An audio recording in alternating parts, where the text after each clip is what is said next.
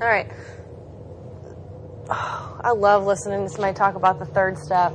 Because I guarantee you, as a sponsor, that's the place that you'll be driving them back to over and over and over. Did you make that commitment or did you not? Because it's real easy to say that. I'm willing to go to any lengths. I mean, how many times do you hear people say that? My response is, we'll see. We'll see what you're willing to do. We'll see what actions you're willing to take because we're all used to making those promises and making those validations. And what's bad about us is we're going to tell everybody.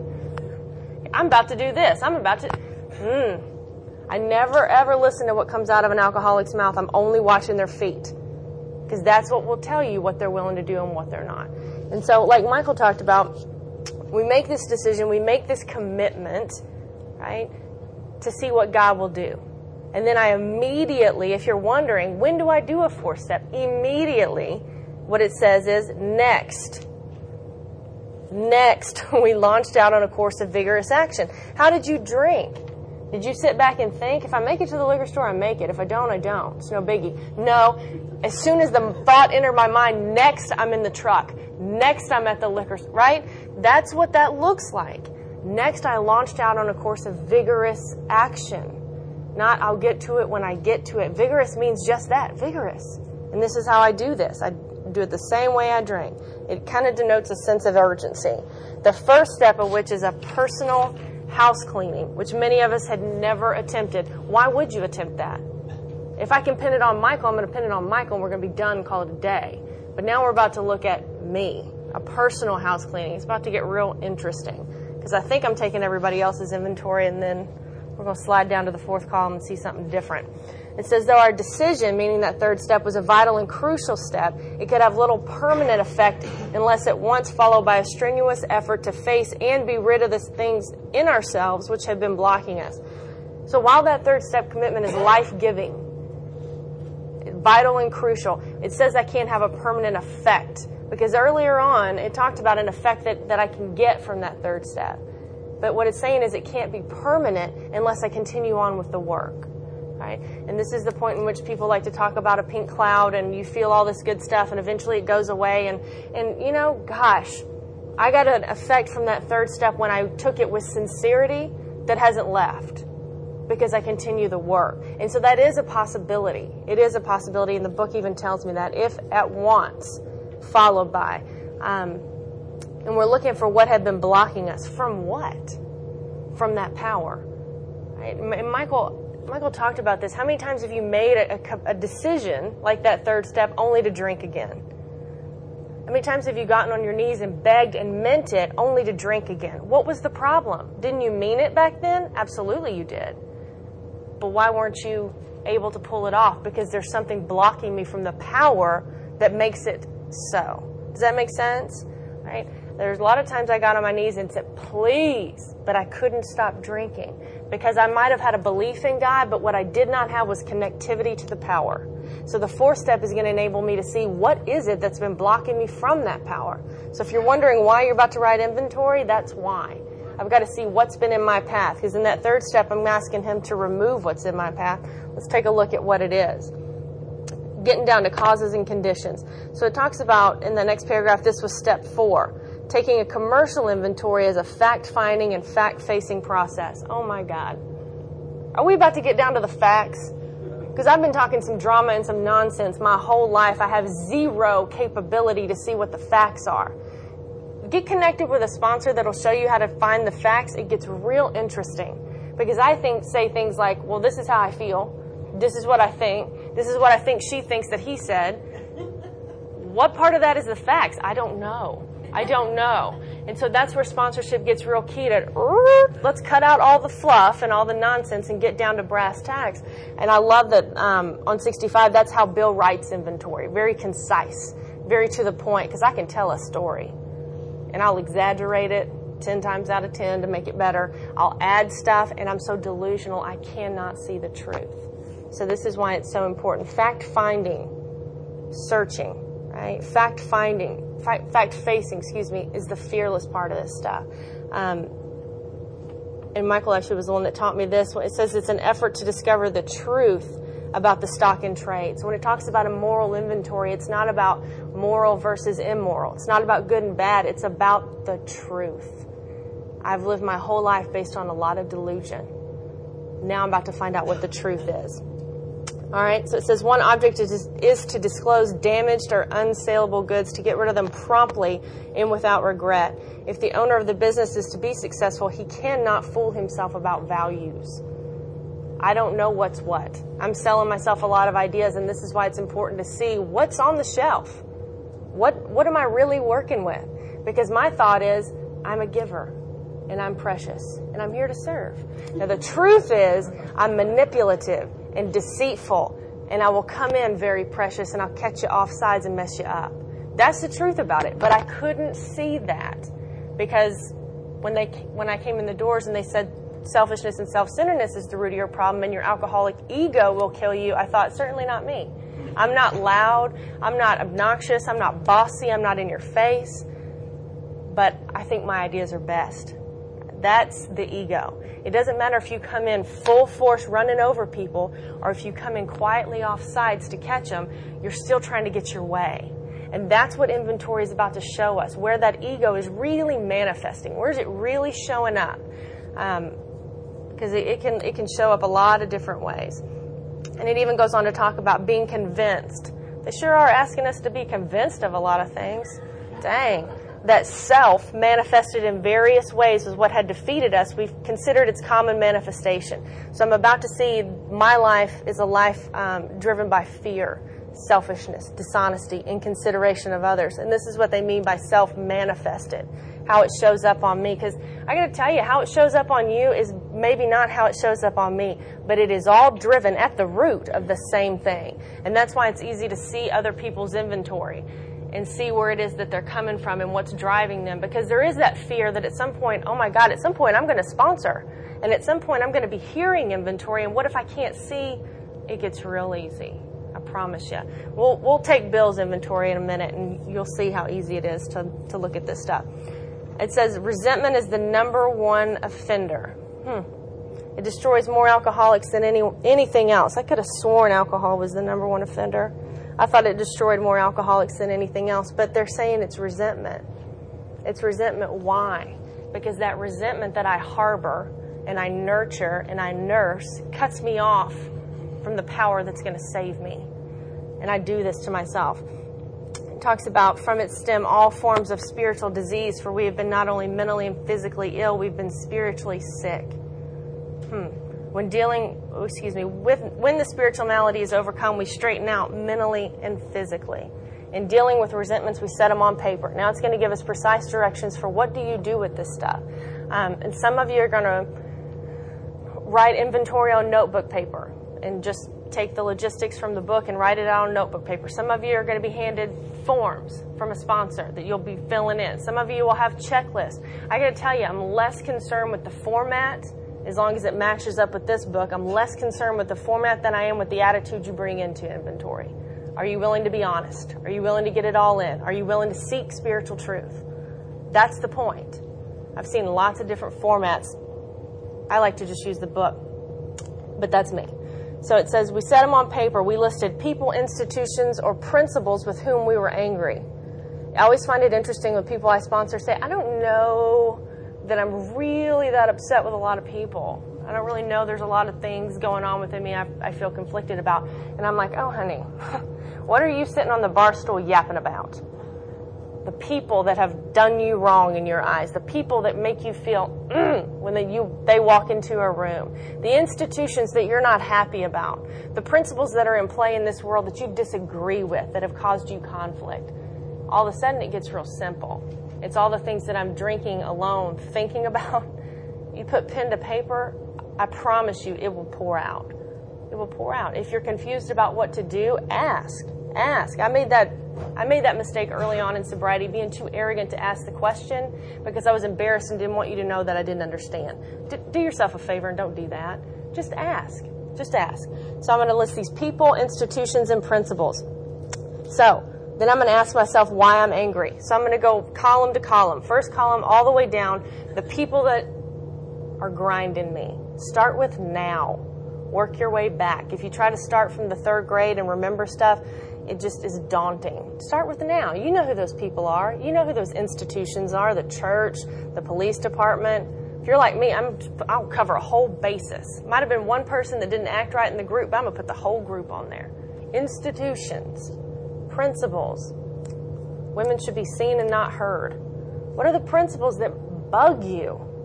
That they're, we don't have gay marriage rights in Texas. Does that bother you? Does that principle bother you? Put it down. Put it down. Don't be afraid to write.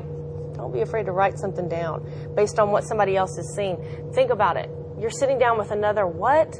Alcoholic. Let's don't be concerned with what they think. Let's be honest. How, how many times does it use the word honesty in the first paragraph on page 58 when it talked about rarely seeing a person fail who did the work? Three times. I've got to get honest. If you cannot be honest with you and a piece of paper, you are in for a world of trouble. You just are. I've got to get this stuff out. Okay, so I'm going to ask myself, why am I angry? Column two, the cause. What is it that you what part of me did you threaten so that I'm unhappy? I'm going to move straight over to column three because I'm going to get real bulleted just like he did on the cause. Now, I'm telling you, there's some resentments that some of us could write books on, pages on. It's not necessary. Get to the point. Look at how he did it on 65. Mr. Brown. Why is he upset? His attention to my wife. Think he could have gone into detail about that? Given some, for instances, some details? Yeah, not important. This is why I'm upset. So I'm going to ask myself that, and I'm going to slide over to the third column. It affects my what? What part of my instincts did you threaten so that I'm unhappy? Because if you don't threaten one of my God given instincts, chances are I don't even notice you. But when you begin to conflict with those, all of a sudden I'm resentful at you. See how that works? So it says my pocketbook, my ambition, personal relationships, including sex, were hurt or threatened. And then it's going to go on to talk about how to list those. Does that sound complicated? I don't know. Sitting in those meetings when you mention that you're doing a four step, people sure do act like it's the end of the world. Oh my God, you're on your four step. Bless your heart, sweetie. I don't know. It's column listing. Getting that stuff out of here, up off of me, onto this paper. And why? Because it's the number one offender. Think about that. How many times did you spend hours, days, months, years thinking about those instances, those conversations, those situations that happened up? How, how, how long did you nurture that stuff? What is a resentment? I mean, what does that really mean? I didn't know what that word meant initially when I got here. I thought it meant just crazy, angry with rage. Resentment. It means that anytime I think about that certain situation or conversation, I begin to rethink all of it, re-feel all of it, and get upset all over again. If you're not sure whether or not you have a resentment against somebody, Think about this. If you're having dinner and this person walks into the restaurant and sits down at the table next to you, are you comfortable or are you not? That's an easy way to think about it. Is there something conflicting there or is it not? I don't know. I got to get it all on paper. So I'm going to list it in this three column form. Right? In thinking about it, replaying it, refeeling it, it talks about fancied or real.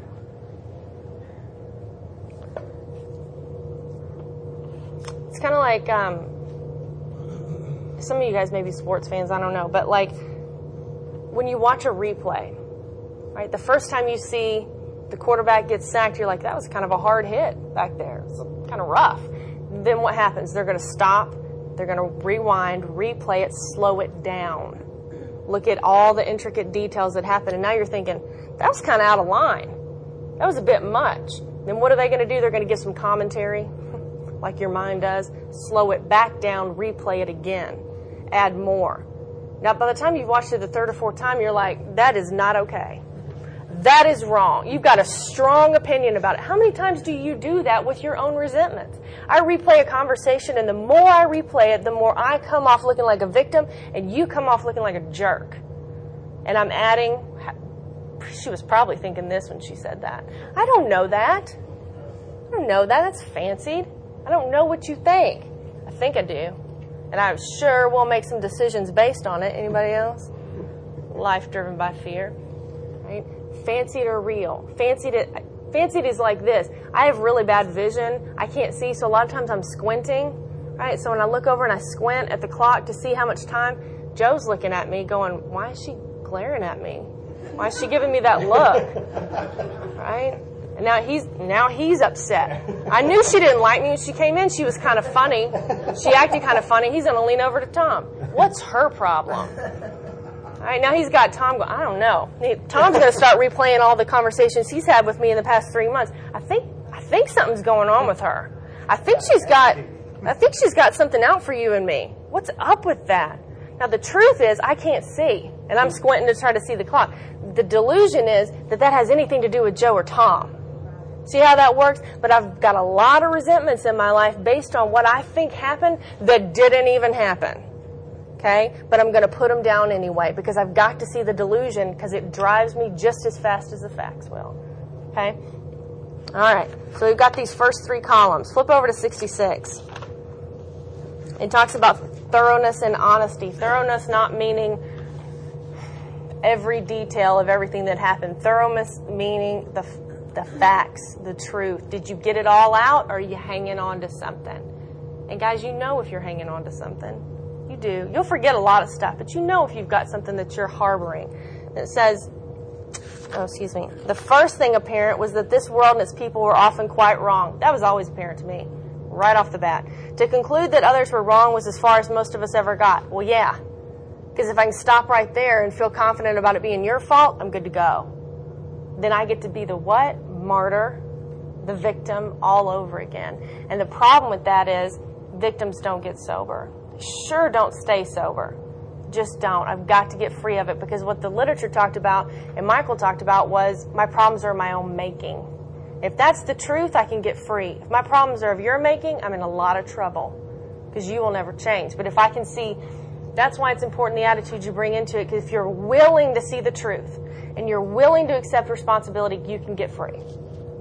If you insist on it being their fault and you being right, you're getting loaded, hands down. Or, even worse, you don't get loaded and you just stay miserable. Have you seen those people? Oh, God, we're not going to get into that. Anyway, it says the usual outcome is that people continue to wrong us and we stayed sore skip down. It's a plain that it is plain that a life which includes deep resentment leads only to futility and unhappiness. Think, what's your experience up until this point of doing inventory? Has it not been futile and unhappy? Absolutely. No matter what your circumstance. To the precise extent that we permit these, do we squander the hours that might have been worthwhile? How much time have you spent alone in your thoughts, nurturing all this nonsense and sickness, and then behaving accordingly? Am I the only person here who was entitled and felt justified to treat people how they wanted to based on what I thought happened in the past, which may or may not have happened? But with the alcoholic whose hope is the maintenance and growth of a spiritual experience, this business of resentment is infinitely grave. Why? Because it shuts me off from the sunlight of the Spirit, and then what happens? The only voice I hear is my own. And my own voice in my own head sounds like this You're right, and everybody else is wrong. Anybody else? I mean, how many times do you hear that in sobriety? Somebody asks you, do you want to be right or do you want to be free? Oh, before I live this life, I want to be right. All the time and free. It doesn't work that way. How free do you want to be? So it says, when harboring such feelings, we shut ourselves off from the sunlight of the Spirit. The insanity of alcohol returns and we drink, and with us to drink is to die. See the importance of writing inventory now? Get it done. When you're sponsoring people, give them a date. Here's the here's how you write inventory. At this point, we need to meet to you to do your fifth step. Give them a time frame. You give an alcoholic an open-ended time frame, it will not get done. It won't. Here's when we're going to meet. Be there. Gives them gives them a, a period of time in which to get this stuff done. I've got to get it up because guys, think about this. When you're sitting in this and you're putting it on paper and you're reliving all this stuff, how long can you stay there? Not long if you're a drunk like me before you you're getting a drink. Get it up off of you, get it on paper and move on. Michael talked about it. We're going through the work quickly. Not I'm going to give you 2 months to write your inventory and I'll say no. Quickly. All right? If we had to live, we had to be free of anger. The grouch and the brainstorm were not for us. That idea that I know what's best and I'm going to sit and plot your demise. has got to be done. The grouch and the brainstorm. It's not for us. They may be the dubious luxury of normal men, but for alcoholics, these things are poison. So, what's going to happen? I'm going to do this resentment inventory. I'm going to look at these first three columns, and then I'm going to slide over and start filling some things out in this mysterious fourth column that nobody seems to ever know about. Hmm. So it says we turn back to, to the list for it held the key to the future. So I'm about to look at column one, two, and three, and look at column four. Start writing down what's my mistakes. Where has self manifested in these situations? And don't worry if you can't see it all. Your sponsor will help you. I promise. Then they'll rub your little nose in it and it'll get ugly. Just kidding. But you don't have to see all of it. That's why we have sponsors. That's what that's about. So I'm going to look at it from an entirely different angle. We began to see that the world and its people really dominated us. Isn't that the truth? Do those people, those institutions, those principles that you wrote, do they not own you? Mine did. In that state, the wrongdoings of others, fancied or real, had the power to actually kill. So if you're drunk like me and you're sitting in the back of the room like Joe, thinking that I'm glaring at you when I'm really not, you'll make every decision from here on out concerning me with that idea in mind that I don't like you. Had the power to actually kill me, whether it was real or not. Solve these resentments must be mastered, but how? We couldn't wish them away any more than alcohol. You ever decided you're not going to be upset about something anymore? you know what? I'm just over that. I'm going to let that go. I'm going to let that go.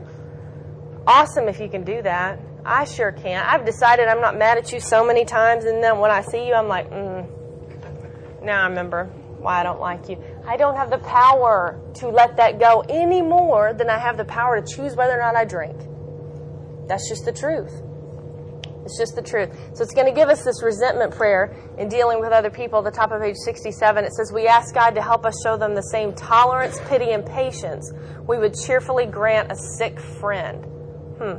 When a person offended, we said to ourselves, ourselves, this is a sick man. How can I be helpful to him? God save me from being angry. Thy will be done.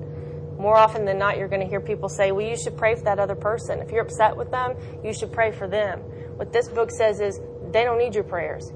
You need to pray for you that God change you. God save me from being angry. Thy will be done. They're not the ones that have to change. I do. I do. So it says, referring to our list again, putting out of our minds the wrongs others had done, we resolutely look for our own mistakes. So this is where the fourth column of that inventory comes in. So, where have we been selfish, dishonest, self seeking, and frightened? This is what I'm looking for in these resentments? What's what's my mistake? Though a situation had not been entirely our fault, we tried to disregard the other person involved entirely. Where were we to blame? This is the point in which I'm going to accept some responsibility for what's gone on instead of blaming you and trying to get free. The inventory was ours, not the other man's. When we saw our faults, we listed them. We placed them before us in black and white. We admitted our wrongs honestly, and we were willing to set these matters straight. Flip back to 65 because the, the fear is I'm not going to be able to see it in somebody else. Sure, you've been taking everybody's inventory their entire life. you will easily be able to see this. Have you ever been in a situation where you're having a conversation with somebody and they're trying to convince you of how somebody's wronged them and you're thinking to yourself, well, yeah, I can see that, but you totally set that in motion. Right? You, you see that stuff. You, it's easier to see that in, in other people than it will ever be able to see it in yourself. Right? I can see where she would have said that to you because remember last week you were telling me how you were doing this and this over here? It, it will become apparent. Look at Bill's. So he's resentful at Mr. Brown because why? He's paying attention to his wife. He told on him because he has a mistress and now he's trying to get his job. Well, I'd be upset too, wouldn't you? For sure. What's it affected? His sex relations? Uh, yeah. She found out that he has a mistress. Do you think that he's having sex relations at home that are positive? No. She's angry. She's upset, rightfully so. My self esteem. What's happened? Suddenly my home has been disrupted. My marriage has been disrupted. She's found out and he's told on me. Hmm. My security. Now he's trying to get my job, my income, my paycheck, my self esteem that I've attached to who I think I am at work. See how this guy has disrupted every area of his life? He's got him across the board. All of his instincts pretty much have been affected, and now he's living by fear. fear that people are going to find out, fear that he's going to lose his job, fear that he's not going to be taken care of. Hmm. So now let's slide down to the fourth column in this deal and look at where was Bill selfish? Where was he self seeking? Where was he dishonest and where was he frightened? All of a sudden it becomes obvious. Well, let's see. He's paying attention to my wife. Right. Why? Because Bill's down the street having an affair. He's left the door wide open for somebody, anybody, to pay attention to his wife. Selfish, dishonest, the delusion that this was done at me. No, you kicked the door wide open for it to happen. See how easy that is to see on somebody else? Told my wife of my mistress. So I'm mad that somebody's paying attention to my wife, but yet I'm having an affair. Wow. Hmm. He's trying to get my job at the office. Why wouldn't he be? Why? Because if you slide on down to the rest of his inventory, when he's upset with his employer, what's he doing? Why is he mad at the employer? Because he's drinking on the job and padding his expense account. So he shows up loaded to work and he's stealing petty cash. So somebody else is trying to get his job. Well, whose fault is that? Uh, Bill. see how easy it is to see this stuff on somebody else? It will make sense. It will make sense. Sitting and hearing somebody else's inventory, you will begin to see patterns you will begin to see motive. The character defects will come alive. You'll be writing faster than they can talk to show them what their stuff is. Right? Security. I love it. Who I think I am. So when he sees these faults, we list them, we place them before us in black and white, which means there's a list going. I need to know what I'm working with. God already knows what he's working with, but I need to see who am I really? Because I've sold myself on a delusion that I'm a giver all of a sudden I'm seeing something like Bill's inventory come to light and go, oh my gosh, no, I'm, I'm, I'm not. I'm, I'm selfish and dishonest and inconsiderate of others and taking every action based on fear. Oh, oh no. Those are the actual facts. That's the actual truth. And I'm going to need those list of defects so when I walk into six and seven, I know exactly what I'm working with, exactly what I'm giving to God. He already knows, but I need to see that. And that's how resentment inventory works. I'm not going to go into master detail on that just because I need to flip through the other two um, before we break for lunch. But it, you'll see um, if you go back and look at Bill's inventory, the way he treats the people he's around, the way he treats his employer, the way he treats his wife, in this sort of um, self centered entitlement that he can treat anybody the way he wants to, but they better treat him with some respect. Isn't that interesting? I want forgiveness for me, but for you, I want justice. Wow. But isn't that the way we live? and it becomes very, very obvious.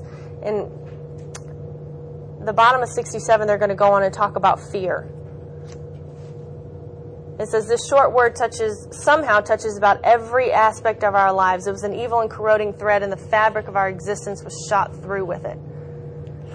That sounds like a lot of verbiage, but until you see this, you will see fear that is woven through your sex conduct, all of your resentments, every decision you've ever made. It is evil and corroding, but what's more important is that it's woven throughout everything. So for those of us who walk in the rooms and say, I'm not really afraid of anything, let me assure you, you put pen to paper and you will find out differently. You'll find out differently. It set in motion trains of circumstances which brought us misfortune we felt we didn't deserve. But did we did not we ourselves set the ball rolling? Well, what happens is I live in this sort of self centered mode of operation, and I'm always afraid I'm not going to get what I want. And so I make decisions based on that. See, if I'm afraid that you're going to take something from me, I'll take necessary action to make sure that doesn't happen. And that's what this inventory is getting ready to show us.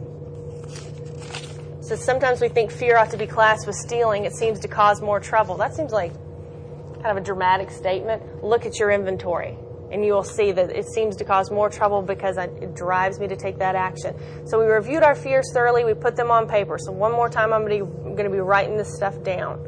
We asked ourselves why we had them. Wasn't it because self reliance failed us? Michael talked a lot in step three about this this self reliance that we consistently rely on, even though it never pans out but I rely on it over and over and over until this idea that I'm going to do something different and I'm about to see in live and living color, based on my experience, how self reliance failed me. So it can be as simple as making a list of all the things that I'm afraid of. You know, and a lot of them boil down to, you know, the ones that we all seem to have fear of being alone, fear of being unsuccessful, and then oftentimes what I'm afraid of, I'm afraid of the opposite. Afraid to be with somebody, afraid to be successful. It gets real interesting. And then it's going to ask me, we asked ourselves why we had them. So, so just take a basic one. Uh, I'm afraid of being alone. Why are you afraid of being alone? Column two, if you will. You can write it how you want to. Why would you be afraid to be alone? Um, because it's uncomfortable, because what people would say about me, because I'm relying on somebody else for an income, whatever the reason may be. Then it's going to ask me, was it because self reliance failed me? In relation to this fear, where is my reliance? And there's only two answers to that. It's either on God or it's on me. And me meaning various various aspects. Where has self reliance failed me? Am I relying on me or God? Well, look at it.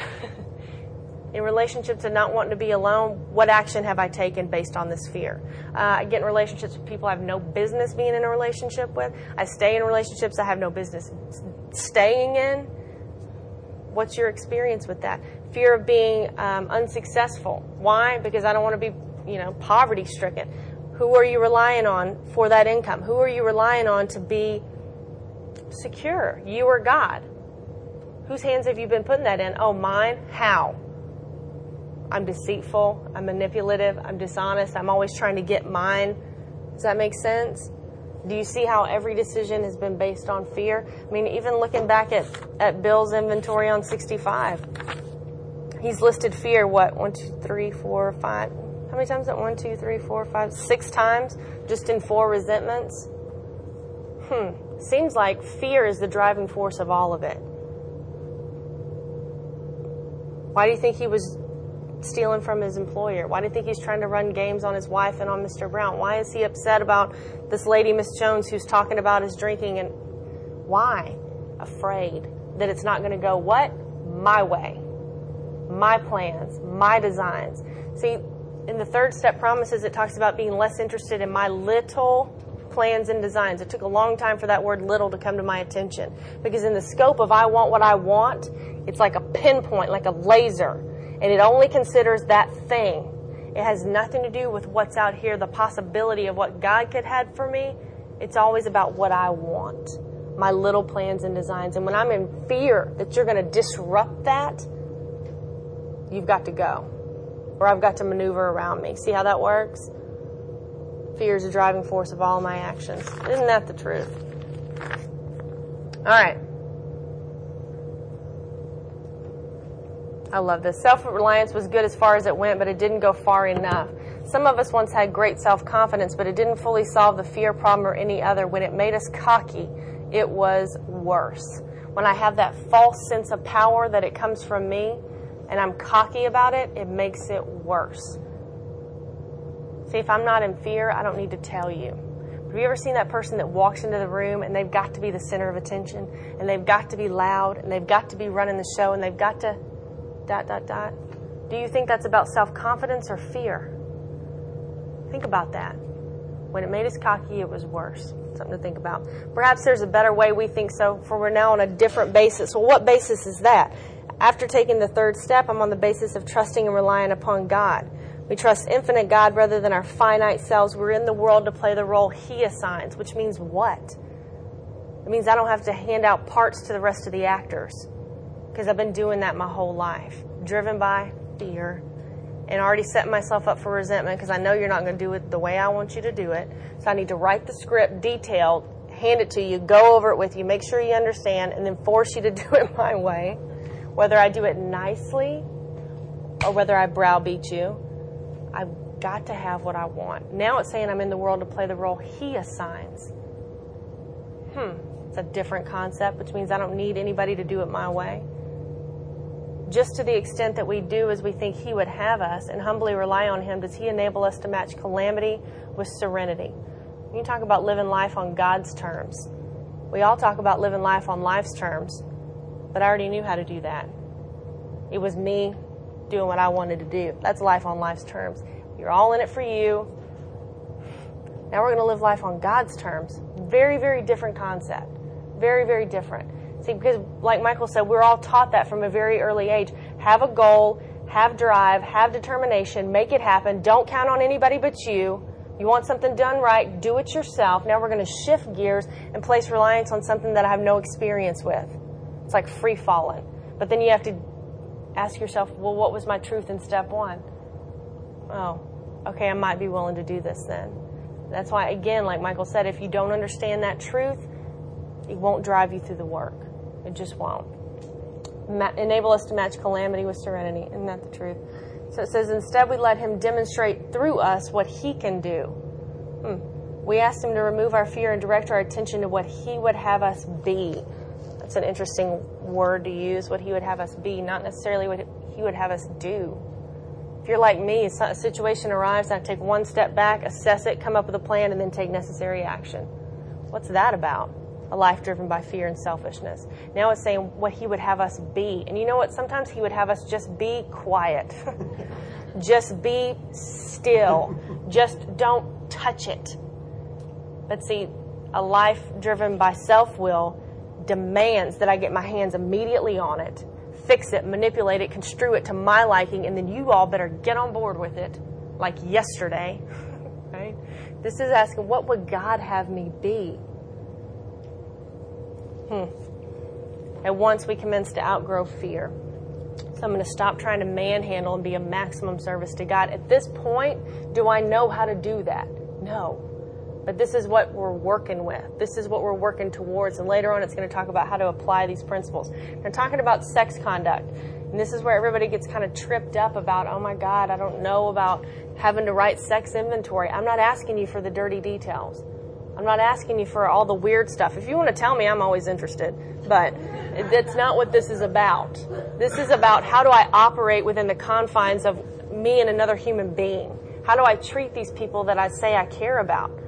How do I treat the people that they care about? It's about to get real clear um, that I'm in it for me. No matter what the situation, I'm in it for me. I can often delude myself that I'm also in it for you, but more of it, I'm in it for me. And we're going to get real clear on this. Um, it's going to go on to talk about human opinions, about, you know, what's right, what's not right, what does Michael think is okay versus what does Lewis think is okay, what I, doesn't matter. We're not in it to talk about that. This is not about moral versus immoral. One more time, it's just about the facts. How are you operating in this stuff? I'm not going to be the arbiter of anybody's sex conduct. Okay? I got to understand that as a sponsor, I don't get to tell you, you know what? I don't really think it's okay to be gay. I don't really think that you should be having sex before marriage. I don't really think that is not what this is. And how dare me, a drunk, going to tell you what's okay? No, no, because your relationships with other people will be about you, them, and God. I might be able to show you some facts along the way and certainly show you some defects that are coming up, but I'm not here to instruct you in relationship. Does that make sense? You need to get real clear on that because there's a tendency when you're sponsored a bunch of people and that ego comes into play and you want to start telling people what to do, and women are the worst. Don't do it. You do not have the right. Okay? So it says we reviewed our own conduct over the years past. Oh my God, I've been reviewing his conduct forever. Now I'm going to review my conduct and look at what's really going on. Where have we been selfish, dishonest, or inconsiderate? We've seen that before. Whom did we hurt? Did we unjustifiably arouse jealousy, suspicion, or bitterness? Where were we at fault? What should we have done instead? We got this all down on paper and looked at it. This is not necessarily about the act of sex. Can be. It's not necessarily about that. What it's asking me is, where was I selfish, dishonest, and inconsiderate in relation to me and this other person? Hmm. Selfish, dishonest, and inconsiderate. I've already looked at this in four-step inventory, so it's not, or resentment inventory, so it's not new, but I'm just looking at it differently, just based on this. Whom had we hurt? My tendency is to say me and him. Right, but who picked up the pieces when that didn't go right? His coworkers, my family, our mutual friend. See how it kind of ripples out? Hmm. Suddenly there's a lot more people that got harmed inside this relationship than just me and that other person. And I've got to consider that for a minute. Was that selfish? Did I at all consider how other people would be affected? No, because I was in it for me. Dishonest. You got to include the delusion in that. I would be happy if he would act right. Really? Because when he did act right, you see, he didn't do it quick enough. He didn't do it nice enough. He didn't. I would be happy if he would act right. No, I don't think so. I think that internal condition exists whether he behaves or not. That's the truth. Inconsiderate of others. Where did we unjustifiably arouse that jealousy, suspicion, or bitterness? Back to that third step, the actor running the show. What did I do trying to get my way? Trying to get my needs met? Where was I arousing these things? What role did I play? Jealousy. Think about that. How many times did you arouse that jealousy trying to get your way? That can look like anything from you're not getting the attention you need, so you seek it in someone else. It can look like I know that certain things irritate you, so I do them just to irritate you, to arouse that kind of stuff. Suspicion. Where are you with that checkbook? Where are you with being honest about your finances with your significant other? Where are you deleting text messages? Are you ask yourself, where are you arousing that suspicion? I'm going to come home late. I'm going to give you about half the details. Hadn't even done anything wrong, but I just don't feel like you need to know. Wow. Is that how you would want to be treated? No. What's bad about this is I've got to, like Michael talked about, moral codes and philosophies that I can't live up to, but you better. I demand that you live up to them. And when you don't, I will hold court to prove that I'm right and you're wrong. But I can't live up to them myself man, why anybody would want to be with be with us when we act like this. Bitterness. Can't let anything go. I'm gonna keep reliving something. I'm gonna keep hinting at something. Keep stabbing that open wound. See how this is not just about the act of sex. It can cer- certainly involve the bedroom because we can sure be selfish in there. But think about that in all the areas of your relationship. Where were you these things? Where were we at fault? What should we have done and said? Don't don't give yourself the cop out of, well, I just should have never dated him. Really look at it. What should you have done instead? When this problem arose, how could you have behaved differently? How could you have done something differently? We got this all down on paper and looked at it. And the question is in my next relationship, do I want to be this way? My answer was no. Whether it's in my next relationship or a current marriage or a current current relationship, do you want to continue to behave the way that you're behaving? The problem is I don't have the power to do it differently, and that's why I'm seeking. But I've got to first see what the truth is. And the truth is, I'm not as precious as I thought. Bit of a bit of a martyr in relationships. I will make you feel bad about things you don't even know you did. That's the truth. And I had to be pointed out because guys, when I'm writing this inventory, I can see some of it, but I'm going to need my sponsor to draw it all the way up. And that's what we do. And it becomes real obvious when you're doing it with somebody else. So it talks about in this way we try to shape a sane and sound ideal for our future life, future sex life. We subjected each relation to this test. Was it selfish or not? I've got to get down to the truth. We ask God to mold our ideals and help us to live up to them. This is not about fixing this. It's about asking God to mold my ideals and help me to live up with them. Sometimes we get sober and we start living in some principles and trying to work with some things, and we're going to demand that everybody else do it. They don't have to. I have to live by these principles. I have to live by the ideals that God molds, but I don't have the ability to do this on my own. It's going to give us three different sex prayers. We talked about a resentment prayer, a fear prayer, now it's going to give us three sex prayers, which sort of indicates that this is a, an issue. This is a problem for some of us. And that's all right because they understood that. The authors of this book had the same experience. Whatever our ideal turns out to be, we must be willing to grow towards it. This idea that you're going to get it right, right off the, you're not. You're just not. Some of us feel like we've been so bad before we got sober that we got to walk on water and get it all right. You won't.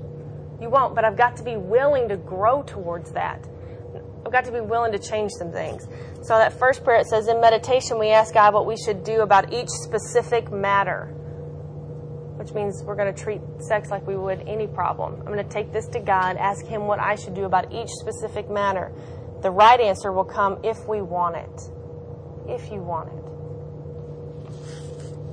It talks about God alone can judge our sex situation. Counsel with other persons is often desirable, but we let God be the final judge. In relation to, to relationships, I've, I've spoken with my sponsor. I've spoken with lots of people in recovery in this fellowship that are trying to abide by the same principles. But it's real important that God be the final judge on that stuff because there's lots of opinions. But this is really going to be ultimately about me and my creator and the people you sponsor and their creator. You may see something for what it is, but it's going to be up to them. We avoid hysterical thinking or advice. God does not come hysterically to you. He doesn't. That thought process of, I have to make this work and he's the one, and then that's you. That's your thought process. God doesn't come hysterically. Get quiet in meditation and watch what happens. Watch. All right, and it talks about falling short of the chosen ideal. If we're sorry for what we've done and have the honest desire to let God take us to better things, we believe we will be forgiven, we'll have learned our lesson. Is it possible that I'm going to fall short of some chosen ideals and stumble in my sobriety? Yeah. I'm not going to get this right all the time, but if I have the honest desire to let God take me to something better, then I will have learned a lesson, and it's not even a lesson for me. It's for a woman I sponsor. Anything that happens to you in sobriety is not even about you. Isn't that weird? It's not about you, it's for somebody else. Okay? But it says if we're not sorry and our conduct continues to harm others, we're quite sure to drink. Let me assure you, if you want to do this work, but carve out a little niche for yourself and continue to treat people how you want to, but try to do this work at the same time, it doesn't work that way. It doesn't. I've seen lots of people sponsor, carry the message, attempt to live in principle, but want to run over the opposite sex in this fellowship. And they get loaded around that. got to be clear. And I remember one time sitting at a meeting in PPG and Michael made this comment and he said, What you guys need to understand is that the big book was written in blood.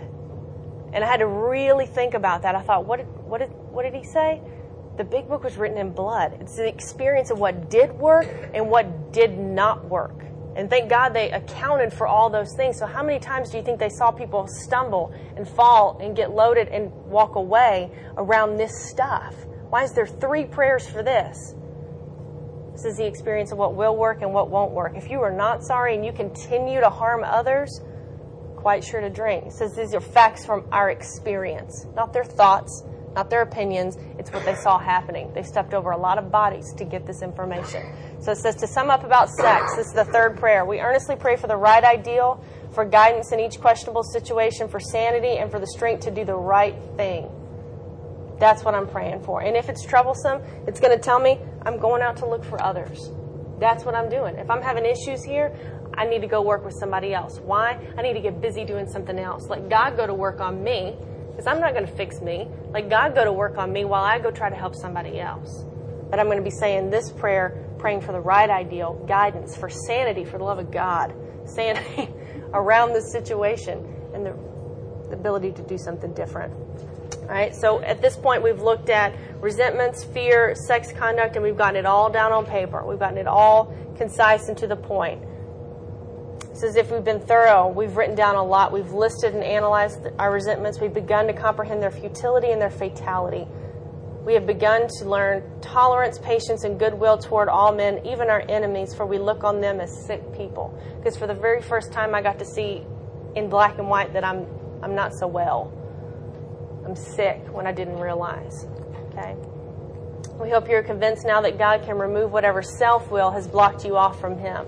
If you've already made a decision, meaning that third step in an inventory of your grosser handicaps, you've made a good beginning. Oh my God. It's like he said earlier. You wrote inventory thinking that you've done all this stuff. You made a beginning. That was it.